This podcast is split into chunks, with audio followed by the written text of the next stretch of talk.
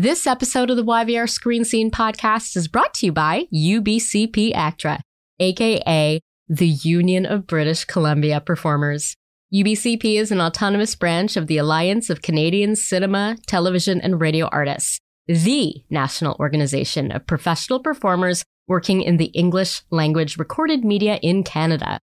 For more information about UBCP ACTRA, visit ubcpactra.ca. This episode was sponsored in part by listeners like you. Join our Patreon community and receive early access to episodes, bonus content, stickers, buttons, and more. Visit www.patreon.com slash YVR Screen Scene Podcast.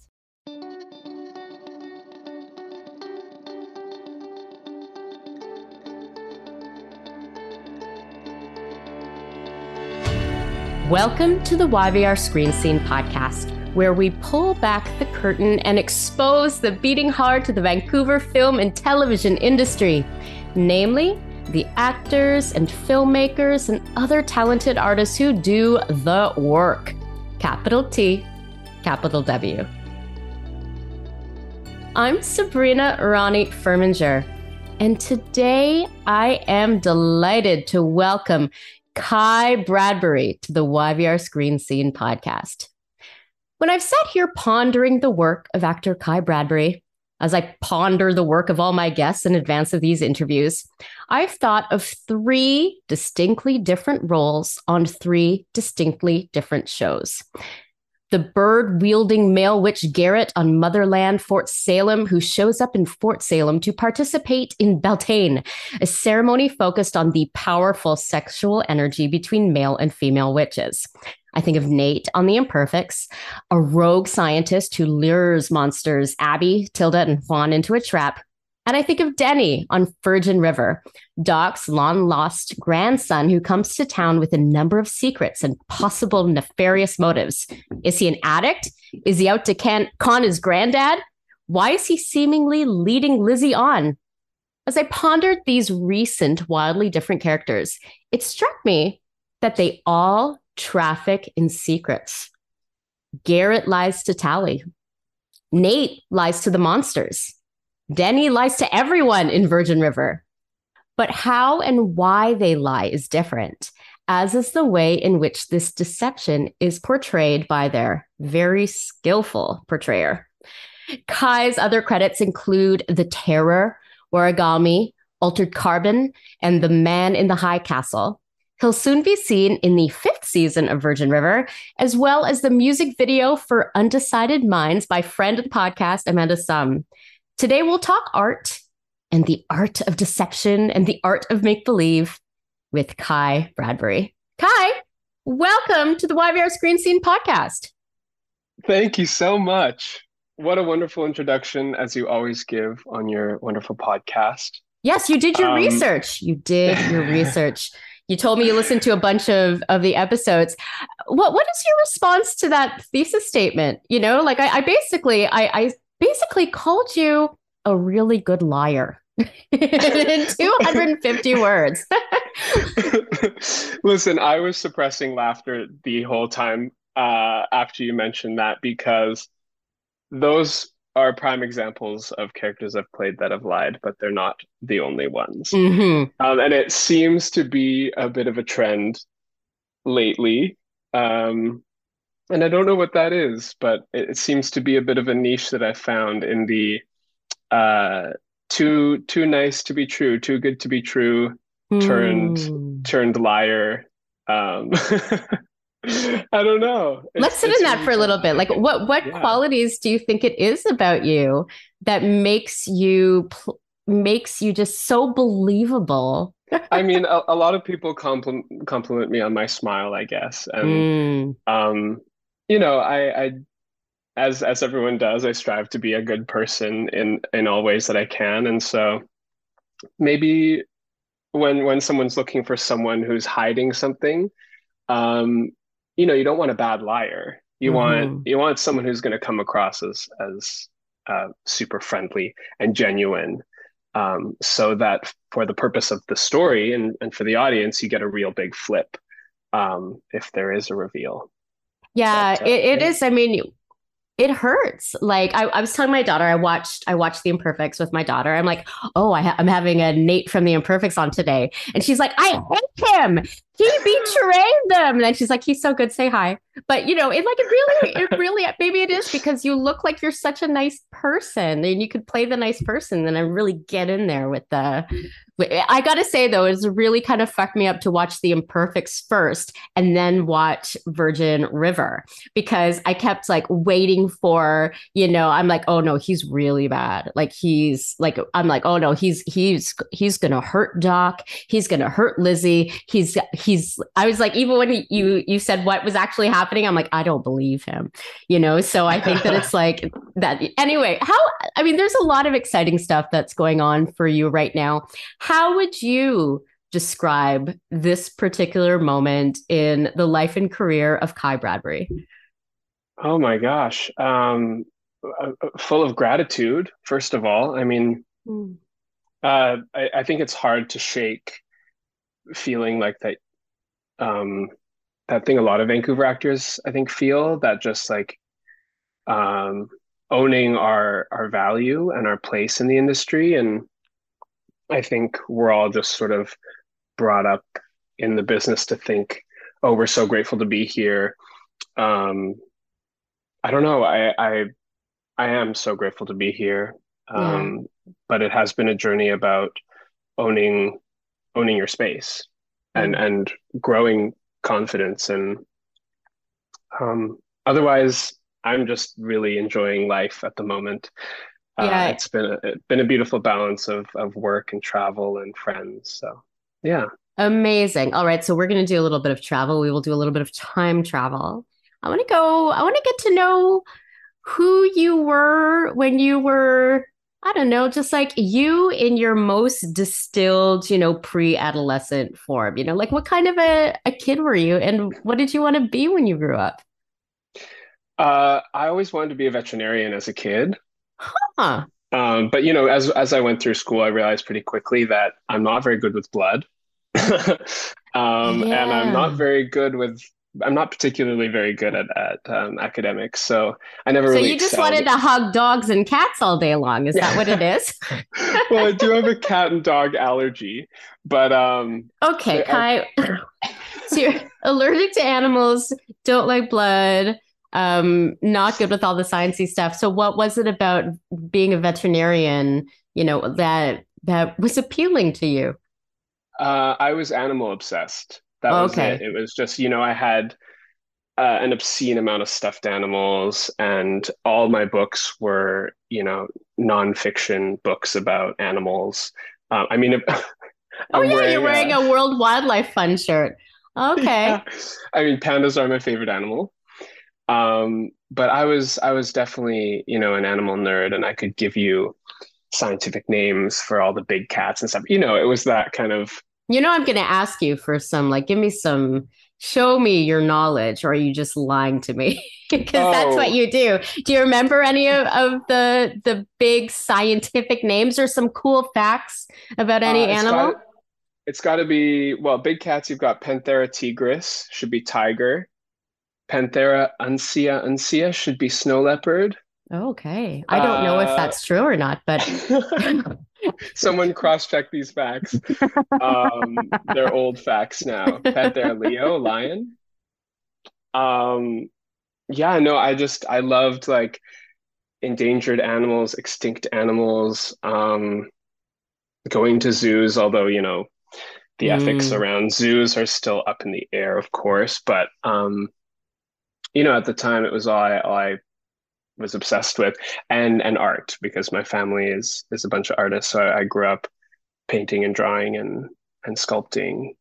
Um, really? Okay. Yeah. Because often we have people who come on the show who like my dad was an engineer and my mom was an accountant, or you know, and like and then I'm I was the black sheep of the family because I pursued art. But you actually were growing up in the bosom of art. Sorry, remember I told you my cats were going to jump on the table or something?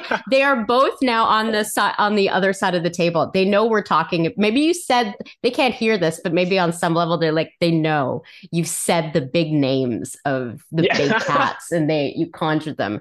Anyway, so so you grew up with art then. So at what point like how'd you end up as you know playing all these liars on tv and stuff? How did how did that happen? At what point did that kind of were you bit by the bug like spider-man? I guess it wasn't really until high school i think around the ninth grade that i started doing improv and made my best friends there. And then i um, did every play and musical at school after that started doing community theater.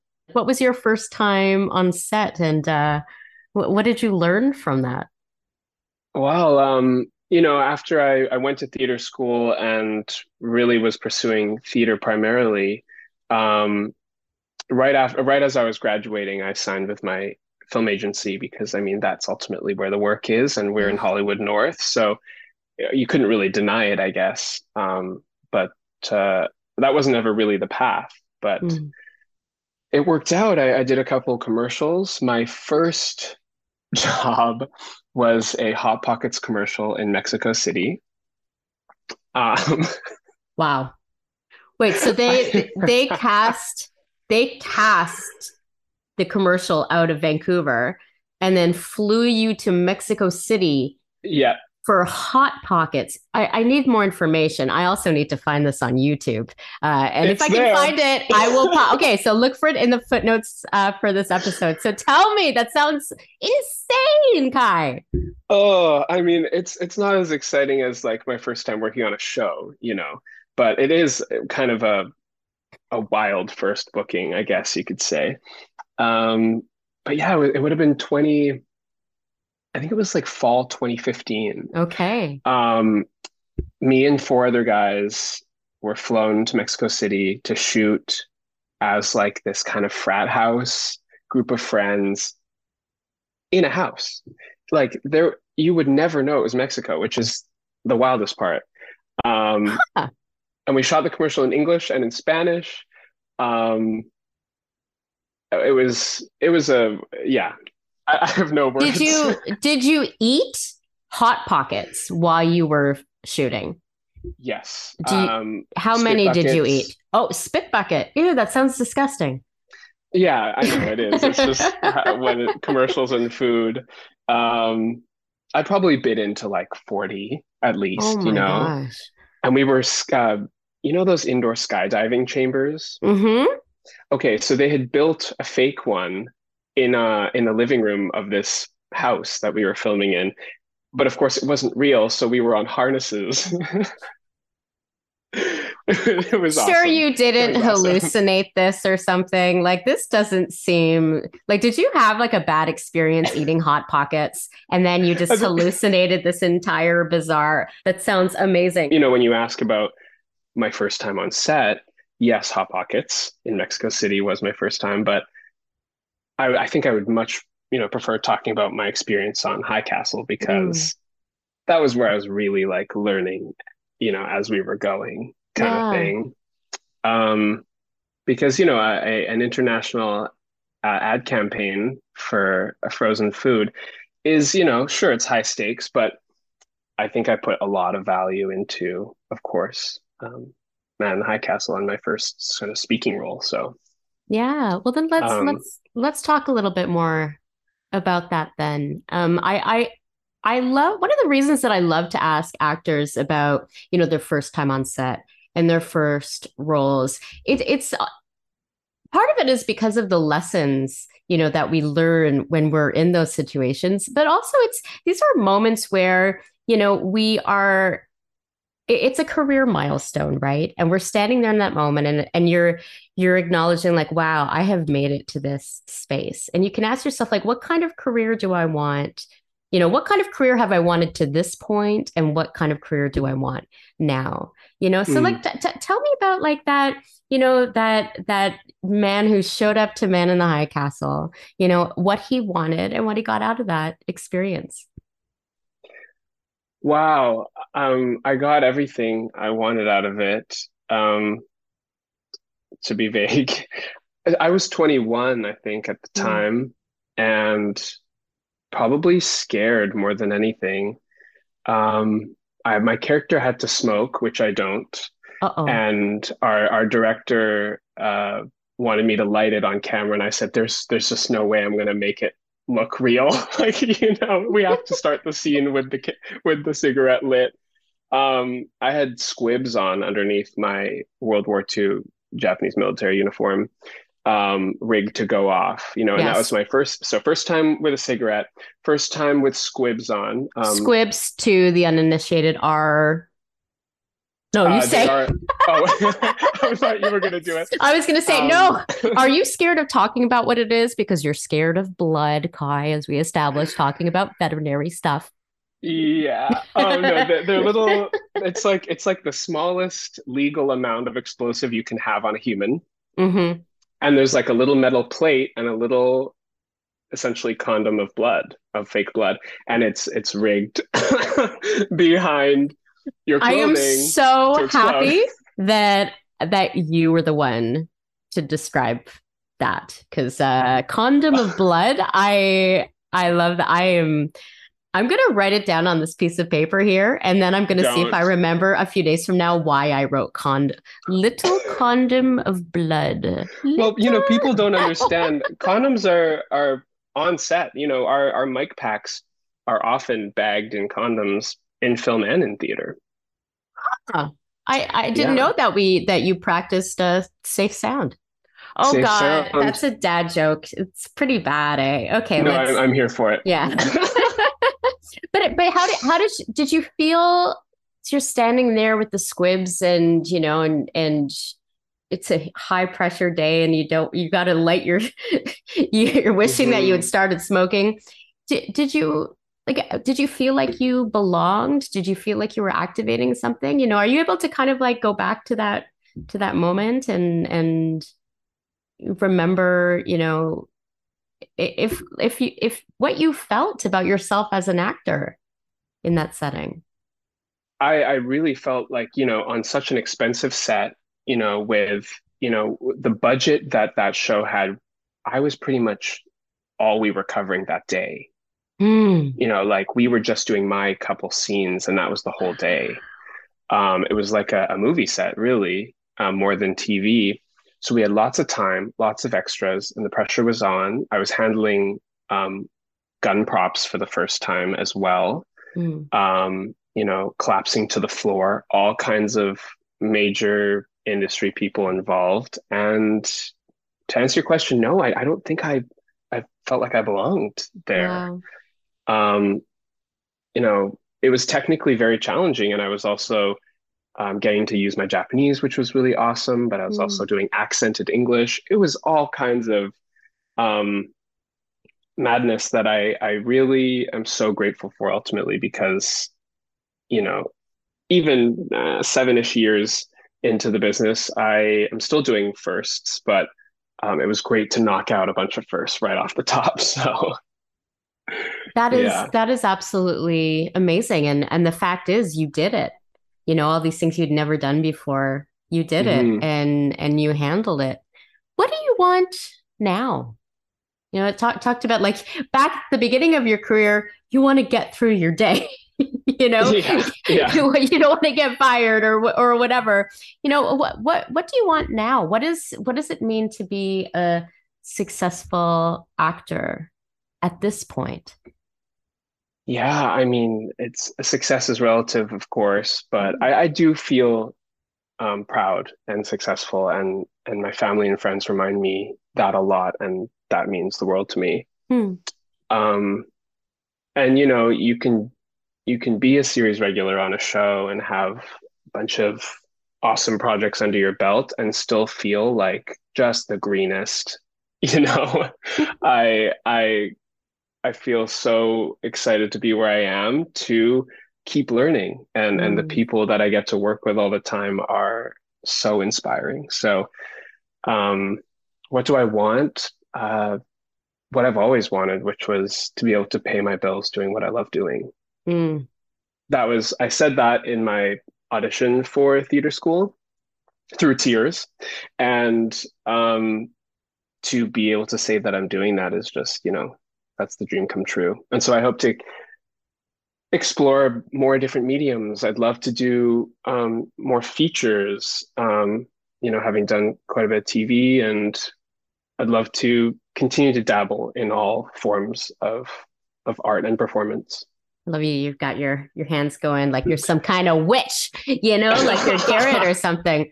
No, you, you, you mentioned the fact that you're you're English uh through on your dad's side, and then you mentioned the mm. fact that you got to use your Japanese on on High Castle. So mm-hmm. I, am assuming that you, like myself, uh, sit in in having a mixed heritage. Your your roots are extend to multiple backgrounds and i'm yeah. I, I welcome the opportunity to to talk to to people like us, you know, who are mm. who are mm. moving through the world, uh, especially in a business where people want to put us in boxes, and we are not easily put into a box. Can, can you talk a little bit about your experience as a a mixed heritage actor, an actor of mixed heritage, and and how it it shapes you and how we see it present in your work? Wow. Um, yeah, I mean, I I did have challenges and still have them, you know, about being too Asian or mm. too white, you know, um, and always feeling like you kind of have a foot in two doors, a mm. hand in two pies. I don't know. um, but it is that journey of of of being enough. You know, we all we it's such a thing that everyone says you are enough. Um, so in many ways, it's been an advantage to me. I can play a wide range of, of characters because of it. Mm-hmm. And and so it has been a an ongoing journey um, navigating it in in life and in film. Um, and I and I love it. I love. I mean, essentially, every role that I play, whether it's addressed or not, is half Japanese, half British because that is what I am. Mm. Um, and I was, you know, looking back kind of lately, the, the last names of my roles haven't been reflecting my Japanese heritage.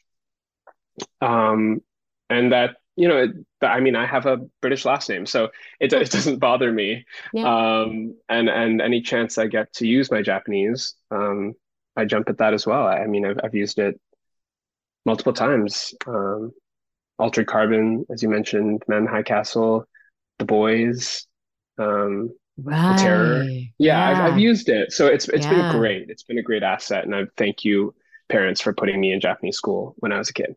Yeah.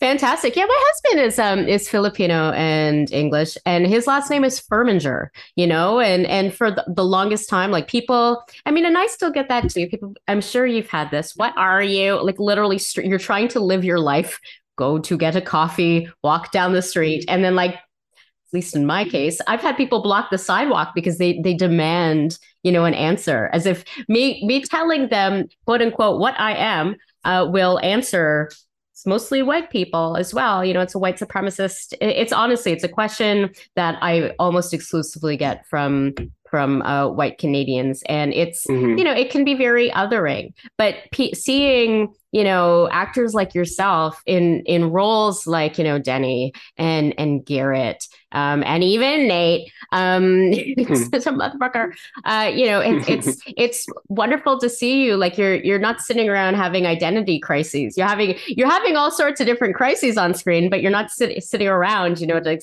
thinking about what am I and who am I. You're just existing, you know, uh, on these mm-hmm. canvas with everybody else. So I think that there's such a power, you know, in uh in just being there and doing that work. So hat tip to you really hoping to just um, kind of redefine what the all American boy next door looks like. Mm. Um, we've painted a picture of what that is in, in most people's minds, and uh, there's no reason that that boy can't look like me. So, yeah, there's a, there's a time place for for both. I think. Yeah. Well, the the fact of the matter is, you are a boy you are next door. You are all North American, you know, and and you the fact is we exist. We we exist and we have mm-hmm. these like, you know, beautiful, flawed, fucked up lives, you know, as dramatic mm-hmm. as as anybody else. So it is wonderful to to to see. you. Is there is there anything um are there any kind of and I, I ask this a lot of you know uh, people from from communities that are often stereotyped on screen you know? Mm-hmm. uh, and you know um the the gangster the the sex worker the the doctor you know that could that's uh, like that can happen for you know asian south asian black people like you know often stereotyped. Are there any kind of roles that that you prefer to stay away from you know because of of stereotypes uh, or that you've told your people your your team your people. Uh, I, I yeah. don't want to read for that, or it has. It, it, I will do that, but it has to meet these kind of specifications.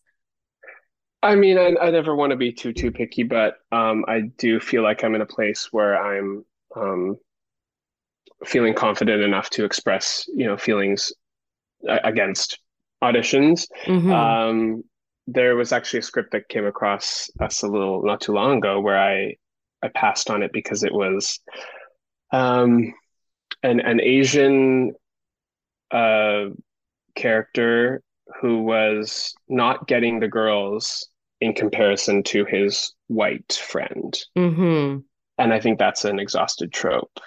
Um, the talented Asian that can't get the girls, you know, that that kind mm-hmm. of thing. Um, I don't know if there's a ton of tropes that I have even really come across, fortunately. Um, yeah but I, I do avoid accents as much as I can because I just feel like Asian accents in particular, mm-hmm. I, I just think that I would rather see an actor with an accent do do that role.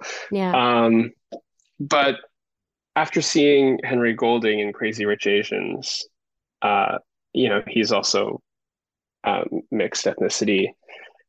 I that was the first time I ever saw like a sexy Asian male lead, and yeah. that was, you know, I joined the ranks of all the people in a Western needed. film. In a Western, exactly. Yeah. Of course, yes, my mistake. Yeah, of course. um, lot, lot, well, no, not your mistake, but like just, yeah. uh, I mean, there are so. I mean, it's it is there are so many sex sexy Asian leads, but we in Western film and Hollywood films have not had the chance to see them front and center, right? It's like the oh, it's you could you could be there, but you're the quirky best friend. You can be there, but you can't be the you know mm-hmm. you're, you're you're a supportive ear, right? So to see Henry Golding being super swoony, you know, as the lead of uh as a romantic lead in a film like that, like that's yeah, you're right. That was huge.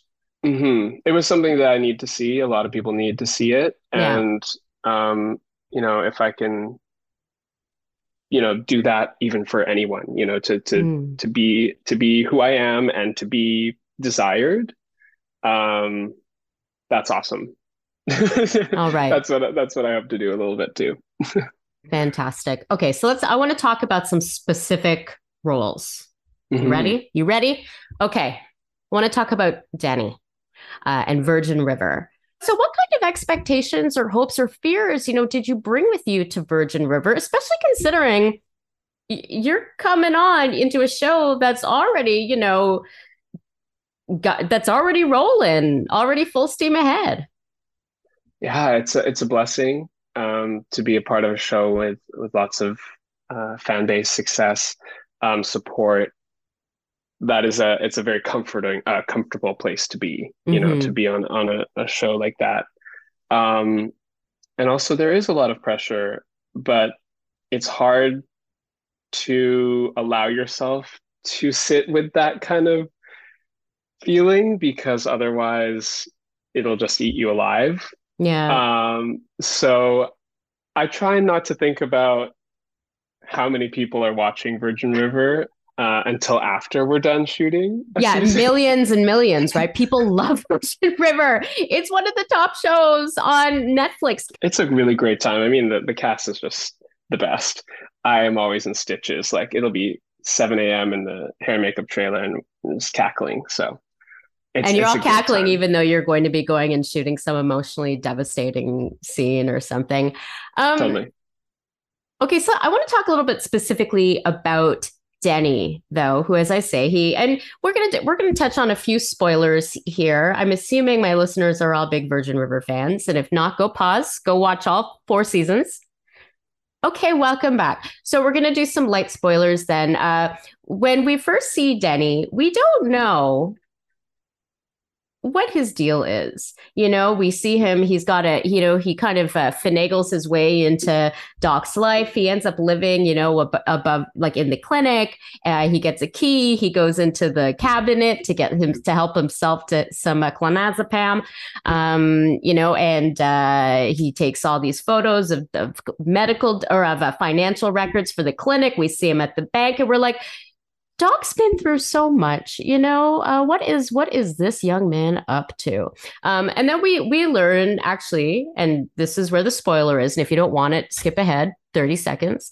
Um, okay, everybody else is gone. We could talk now. Uh, that that you know he the reason he, he took a photo of all those financial statements was because he wanted to pay off the the mortgage for the the clinic. Uh, and you know the reason that he was so mean to lizzie and why he was taking all the medication um, is because he has huntington's disease which is you know a, a very serious uh, neurological disease right? I i'm not a I'm not a yeah, doctor and I don't play one on TV, but it's, you know, I, so these are, these were, yeah. So it, is it a neurological disease? You must know. Yeah, you must know neuro, what it is.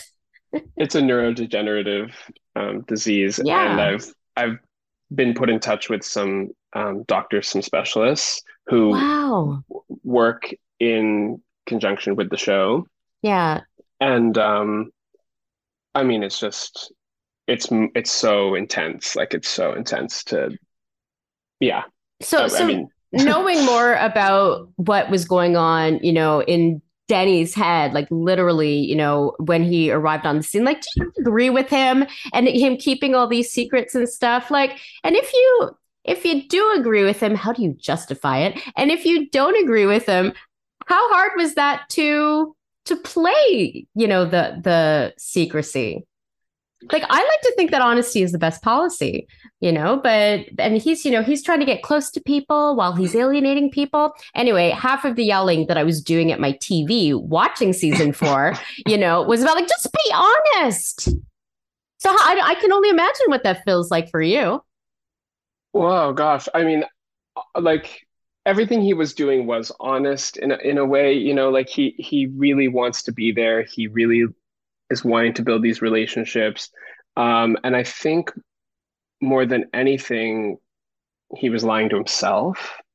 Um, mm. And it's a mm. lot of it's a lot of inner conflict, and everything that he was doing was rooted out of his own insecurity and his own um, challenges with his illness.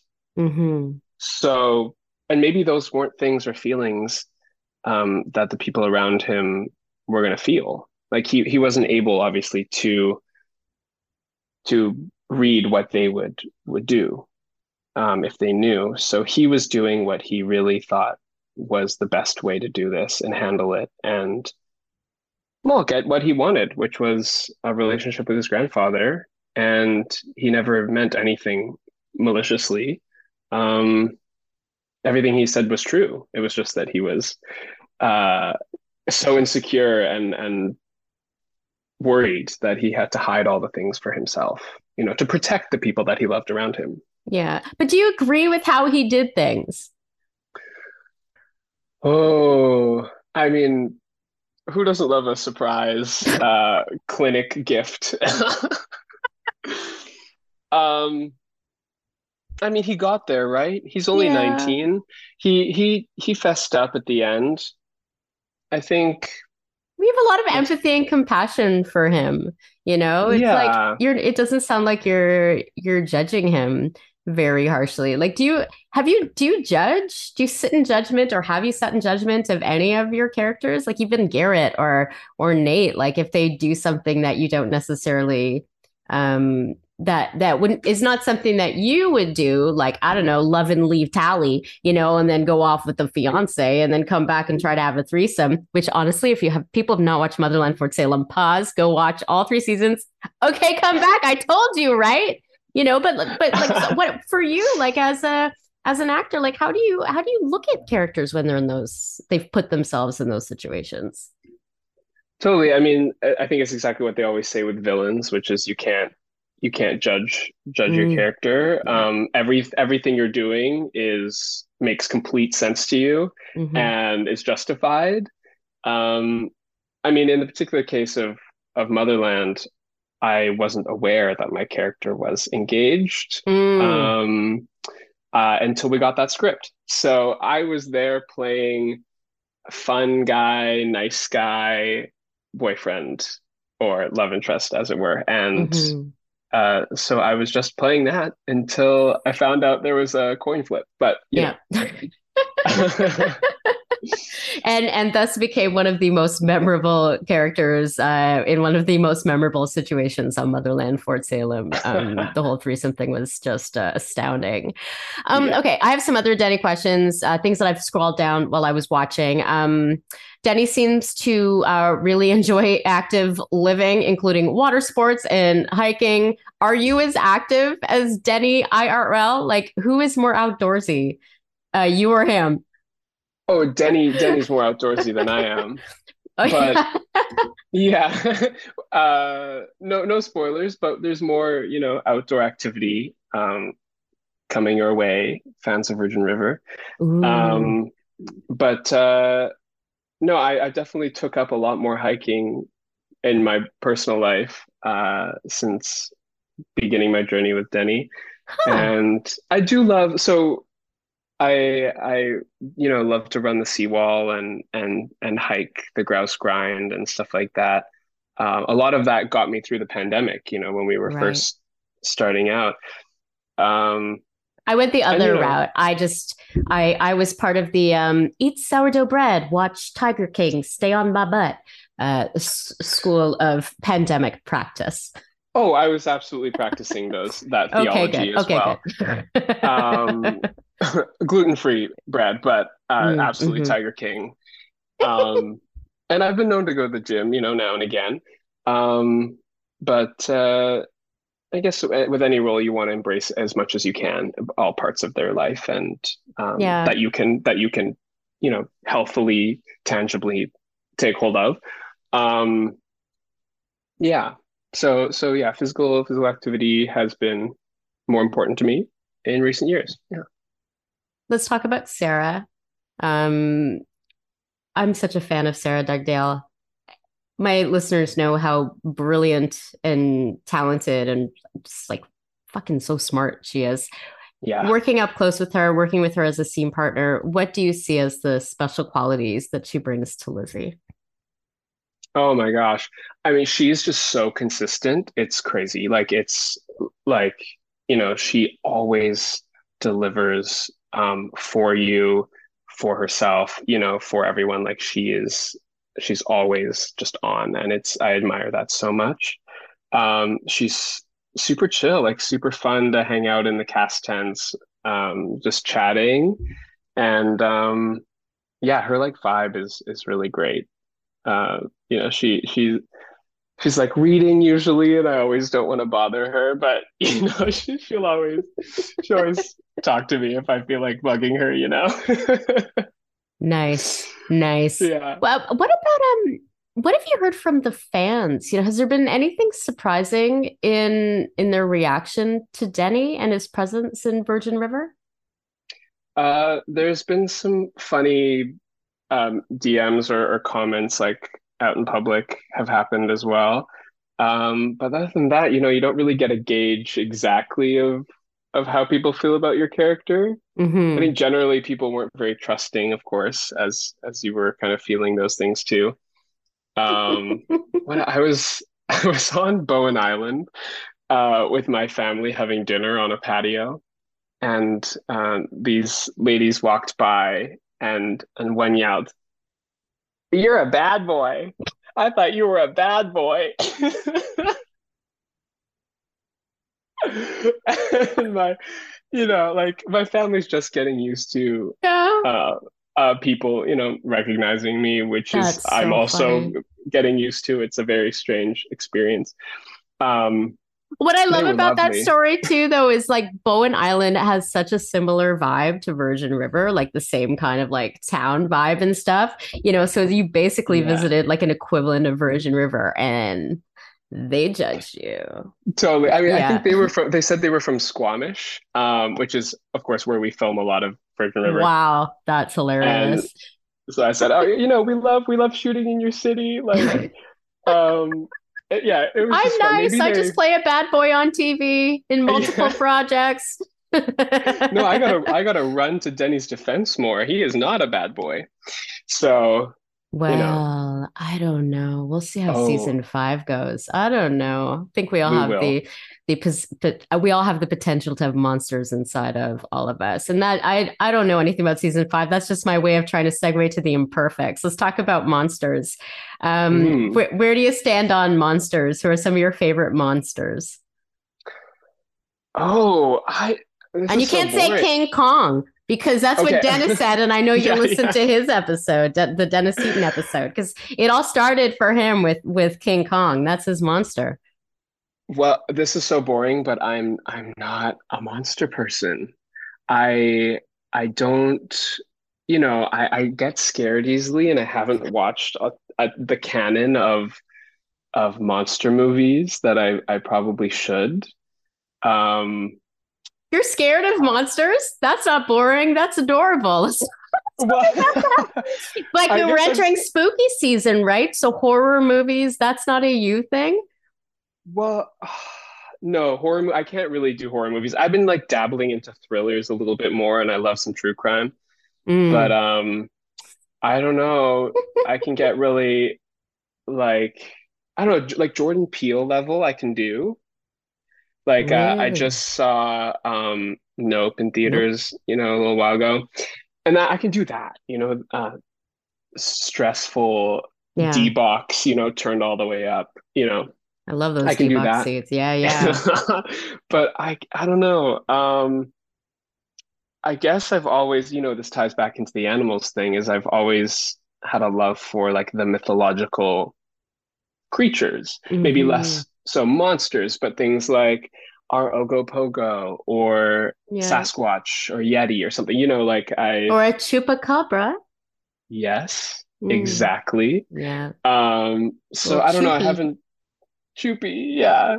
Uh, I mean, and that what what a whole uh, awesome time it was working with them, and, and that that was actually my second time working with Rhianna Jagpal because she was, of course, in Motherland as my fiance, and then we got to revisit. Uh, I guess uh, Hilary Saint's Revenge happened in a different universe. Whoa, that's that's an incredible tie-in. Um, Yeah. So so tell me then, you know, considering that you are kind of scared of monsters, even though you love Choopy, um, what were so, what when you look back at the experience of working on the Imperfects, what are some of the memorable moments that come to mind? Well, um, I'll start with the prosthetics experience with with Nate turning into the beast. Um, that was another, you know, milestone check, big check mark for a first. And I mean, it's a really difficult process and it is fascinating. Um, Te- what what are the steps in the process? so after the the monster had been designed, you know, you you get the concept art and stuff. I went in, um, my he- my face was fully cast. We did like a full head cast. Oh, I'd hate that. I feel like I'd hate that. Like, because I, I get really claustrophobic. Like, even if I go to have a fancy face wash at the spa, like, even that can, like, you know, make me feel like I'm suffocating, you know? So, Okay, so that Well- would be hor- an horrific experience for me. Was, was it that kind of casting your face? yes. Well, I mean, it, I was I was doing okay. Uh, 45 minutes, No. I think. Nope, nope, nope. That's a horror. That's was- horrific. That's my nightmare. They let me paint you the picture because also, um, Dennis wanted me to have a snarl, like just inherently. So. Dennis fucking Heaton. That sounds like Oh, him. it was it was so awesome. Um, they had to tape and glue my lips like back onto themselves. Um, I, I'm trying to paint you a picture, and and so that was all taped down. Then they did the full mold, and when when the foam is expanding, usually your mouth gets to be closed for that, but my mouth was taped open for that whole experience. Um, so it was it was a challenge. Then what they, you know, a weird they, job you guys have. What a crazy weird occupation. Wow. Yeah. That's Yeah. that is that is bonkers. And what so, then when they, they, is yeah, it they challenging to take it off? Like do they lift it off? Like I I don't know why I'm so fascinated, but it's just it sounds insane. it's it kind of like peel suctions off of your face. Um, and then you're all oily because they have to use all the oils to get get you out of it. And then they scan your arms because they made this really cool claw glove. And then you get to set, and then they have, you know, all these tests. And we had, you know, two wonderful artists um, working on me for like almost four hours every time. Uh, really Wait, early call Every time. So it was Yeah. it was more than one day that you were in the Yeah, we- prosthetics? Yeah, I think we did like two tests and maybe four days shooting it. Yeah. Wow. Yeah, it was it was really um awesome and I wouldn't say I would rush uh to do another prosthetic role, but you know, I would I would absolutely do it again. Um How did that Yeah. impact your performance? You know, to have the the prosthetics on, was that a help or a hindrance? It helps a lot because uh, you see yourself in the mirror and you don't have to do a lot of work. You know, it's not like you're in a green screen suit doing uh, something that's going to be animated later. Uh, practicals are always so great. Um, I also had like this big red contact lens in, so I was really in the claw. I was really feeling it. I think the what I learned out of that experience was essentially you're wearing a rubber mask, a Mm. latex mask, and so you're having to work a little bit harder on the inside to convey through the rubber. Does that make Mm, sense? Yeah. Uh, I mean, I don't know how you would do that, but yeah, that makes sense. I mean, it's got to be a lot in your eyes and I guess the rest of your physicality uh, yeah, as and every like micro movement of your face uh, is picked up by the camera. Mm. But when it's covered entirely, you, I don't want to say overact, but you kind of need to account for the mask that you're wearing, essentially. Um, Right. to, yeah. It's like when you're doing theater and you have to speak to the last row, right? When you're doing a panto, it's the same kind of yeah, we're working with with what you have and what you have to do. Totally. Um that's uh that sounds oh the fucking cat is on the table again. Oh, now she's just sitting behind the computer and the other one is running. Oh my gosh, I'm in a madhouse today. Seriously, I think that you conjured them. You did something that kind of spooked them. Um, Uh-oh. what what is a Kai Bradbury role? Like what needs to be present in a character to get you really excited? Apparently, nice guy turned bad guy needs to be part of the storyline. Um, you know, I don't know. I I love that my job is a storyteller, and so I I'll t I'll I'll tell a lot of stories. Yeah. Um, I, I can't say that there's there's anything I'm really, really looking for. Um, but maybe it's it's got to be uh, something that excites me, and I don't even know if that's something that I can really peg down. It's Mm. just often I'll read a breakdown for a role, I'll read a script, and I'll go, "Oh, this like this is a good fit. This excites me. Um, this is going to be challenging." And maybe that's what I'm looking for is like a little bit of a like a, a challenge. You know, what Yeah. what is it that I'm going to have to learn from this role? Um, once I get my head around, oh, okay, well, I can bring this to life. I can see myself doing this. Yeah. Um, and and a lot of my credits are super fun, supernaturally, other alternate history, otherworldly. and so when Virgin River came along, it was actually the best thing. It was so perfect um, because I was itching to do slice of life and um, really dig down deep into just just a real person dealing with real relatable human experience. Yeah. Um, and so that was really refreshing.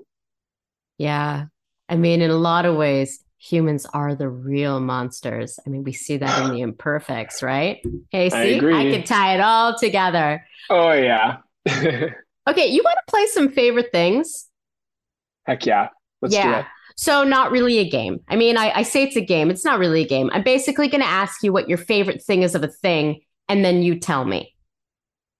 But the key. Do you want an explanation, or do you want just a, a an answer? it depends how I feel. I mean, I, okay. Like well, like I may I may be like, tell me more, you know, or uh, no, we're gonna just move on from that because you made me feel awkward, you know. So we'll we'll, we'll just see how I feel. I, I don't know. Okay. Oh, and I I right. use a different voice. So bring it on. Bring it on. Okay. I don't know. I was taking such a the dramatic pause, then it just went on a little too long, and then it got awkward. Okay, sorry. I'm a fan. I like yeah. it. favorite activity to do in your trailer? well, it's usually eat. It's usually oh. eat. But um uh last season I brought my Nintendo Switch to my trailer and so um there was on occasion, not not all the time, but sometimes Sarah and I and and Grayson would play a little Mario Kart. Mario Kart. Okay, I was going to ask you if you were mm-hmm. attending to your Animal Crossing island. I surprisingly don't have one. So, you know, we're working. Okay, well it. now I'm just judging you. Okay. You seem like you you'd have a really great you you I, I could see you having a really nice island, you know, and then okay. inviting villagers and stuff. You know, let's let's circle back to that, you know, when you when you come back in a couple of years and we'll we'll see, you know, how you're doing. Yeah. Favorite karaoke song?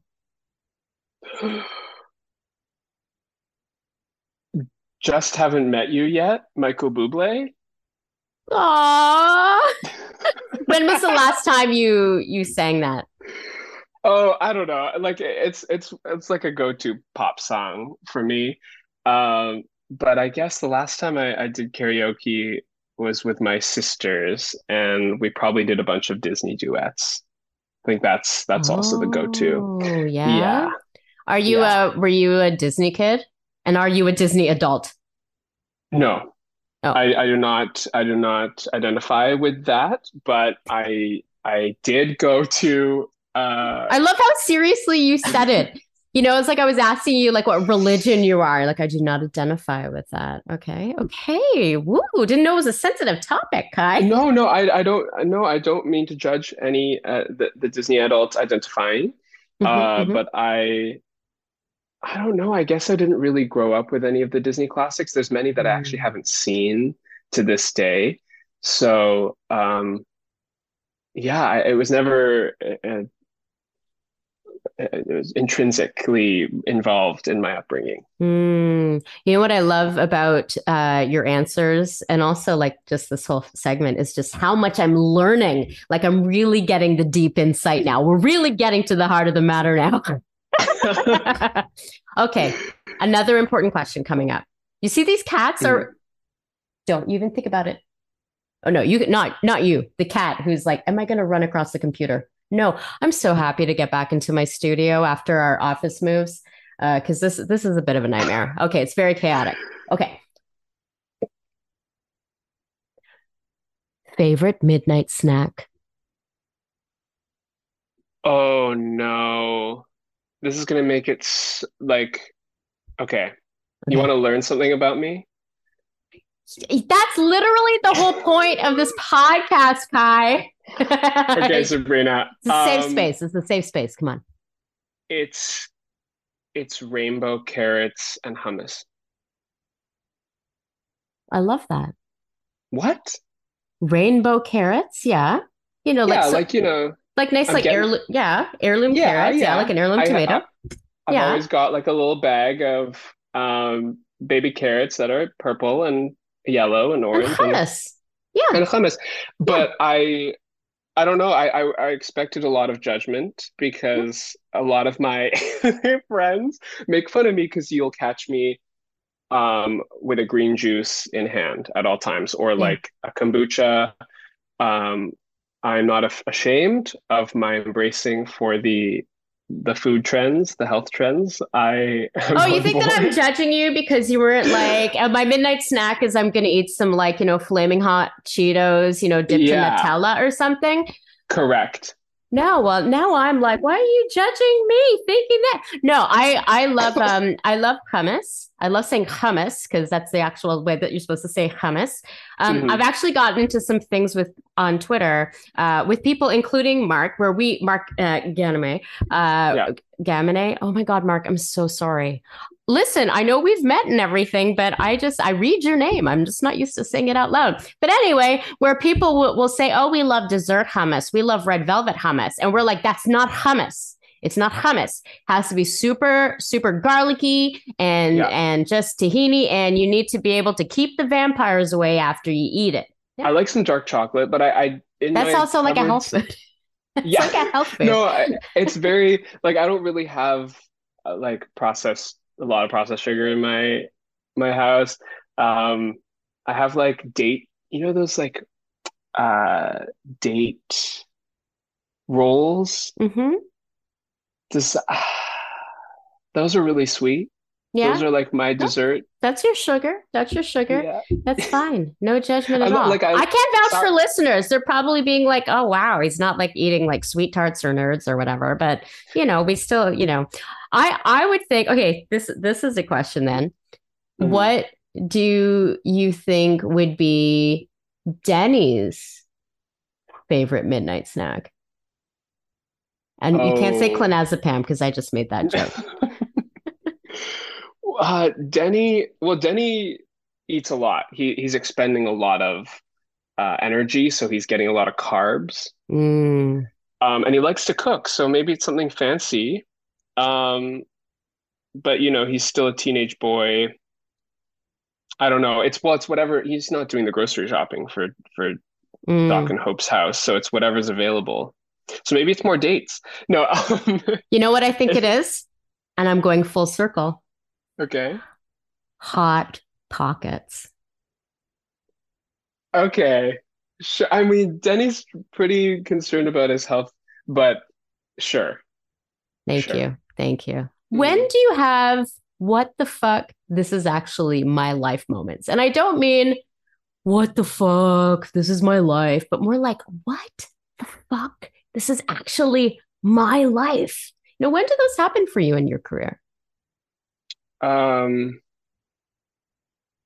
on, I mean, this is just like broken record, and I'm sure all your guests have said the same, which is just like every time I'm on set, you know, with with people who have A lot of them do say that. Mm-hmm. Mm-hmm. yeah, um, I have been so lucky uh to work with some really amazing um, you know, greats in in the American film industry that have, you know, 50 year long careers plus, you know, like just um Tim Matheson and Annette O'Toole, who play my grandparents on Oh Virgin River, are just like legendary and um, such a gift to to work off of. You know, you just learn by osmosis because you're you're in you're getting to do scene work with them. It's it's such a pleasure.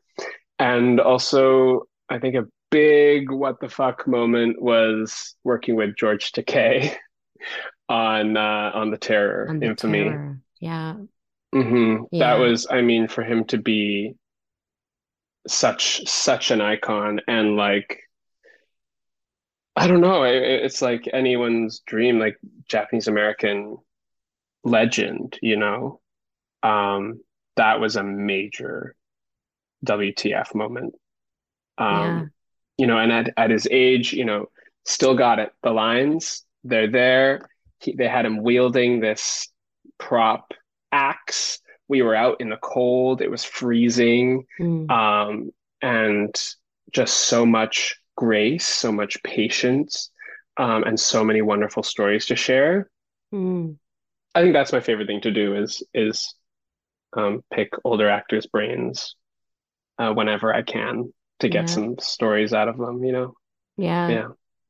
Amazing. Well, you're going to come back, right? You'll come back and do the pod. Uh, and to. after season five drops, you know, because and and I've had a chance to to sit there and yell at my TV while I'm watching you make all these bad decisions. I don't know. I mean, that's that's the joy is in watching characters make bad decisions, right? Like, oh, I can't believe they did that. Um, yeah, I would love to love to have you come back, and um, maybe we'll get you and Sarah, and you can come on and do an episode together. I think that would be uh, that would be so much fun. Kai Bradbury, where can our listeners find you, follow you, celebrate you on social media? Not in real life. Damn, if you see him on Bowen Island or wherever, you know, just uh, yell from a respectful distance. You know, don't follow him on that or anything. That was very creepy. Appreciate that. No, it wasn't creepy. It was kind. It was kind. No, it's creepy if Um, people show up at your door and like, you know, don't Oh. respect your space, right? Like, you know, Absolutely. yeah. Yes. That that is something. The the drawing the line between character and human being Yeah. uh, is that's that's a little gray for some people, Yeah. let me tell you. Oh yeah, Um, the, our char- our characters from our stories are very much alive for us, right? You know, but but uh, you know, you are a you are a human being. You are not Nate.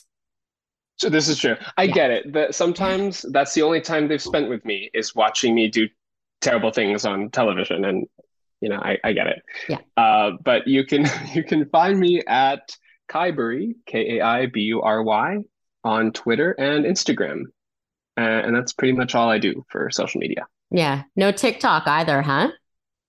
I technically have one, but it is uh, not active.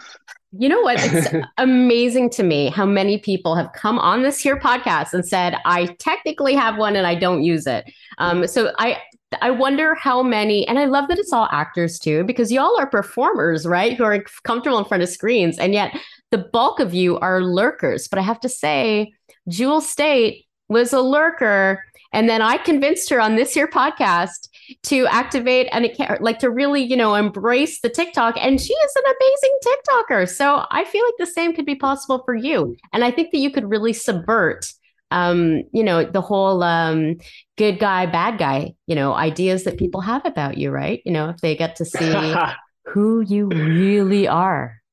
I don't know. Maybe, yeah. I mean, Jewel Staite, she is great. I would also love to see her do um, TikToks as Abigail Bianchi because Whoa. because I mean, you know, but Jewel Jewel's enough. She's she's uh she's what we really want to see. But Yeah, anyway. I mean, I would love to follow. I mean, all of the characters, all of the like the siblings and also the Harry. I would love to see what their TikTok accounts would be. Okay, I'm gonna actually once I'm done here, I'm gonna pop off uh, an email to uh, the show publicist and be like, hey, you know, a great way, you know, to uh, promote the show would be we want to see Harry and Abigail's. Uh, you know, and Daniel's accounts, TikTok accounts, you know. I mean, wouldn't that be great? totally. I think that'd be great. Totally. All right. I could think we could talk all day. And um, thank you for being here. Appreciate you very much. Thank you so much, Sabrina. I would also like to um, extend thank you to my cats uh, for being complete and total assholes for this entire episode. And hopefully, it doesn't all make all the sounds that they were making doesn't make it into the final episode. And and if they don't, it's because of my editor Simon Furminger. Okay, like, subscribe, leave us a review if you are so inclined. They help us finding even more listeners, and we can keep having rad conversations like the one that we had today. Find us at www.yvrscreenscene.com. Follow us on Twitter and Facebook and Instagram at YVR and or at Sabrina Armpf. YVR Screen Scene podcast is hosted and executive produced by me, Sabrina Ronnie Mara Furminger. I am the only one to blame, and it's edited by Simon Furminger. Special thanks to Mariana Furminger for recording our Patreon ad, to Paul Furminger for technical support, and to Dane, not Furminger Devilay, for the original music. YVR Screen Scene is a division of Fish Flight Entertainment. Join us next time for another deep dive into Vancouver's dynamic film and television scene. And cut! Hey, filmmakers! Did you know that you can hire top quality, experienced, and professional actors for your films? If you're producing a student film for course credits, working on a web series, a short, or a feature film, you can afford to have some of the best talent in the business in your production. How, you ask? Well, UBCP ACTRA has an ultra low budget program, which offers a range of options that cover everything from student films to productions with a $300,000 budget. There is a ULB program that will meet your needs, regardless of your budget. To learn more, visit ubcpactra.ca and look for ultra low budget programs or email ulbprogram at ubcpactra.ca. Now is the time to jumpstart your dream for the screen.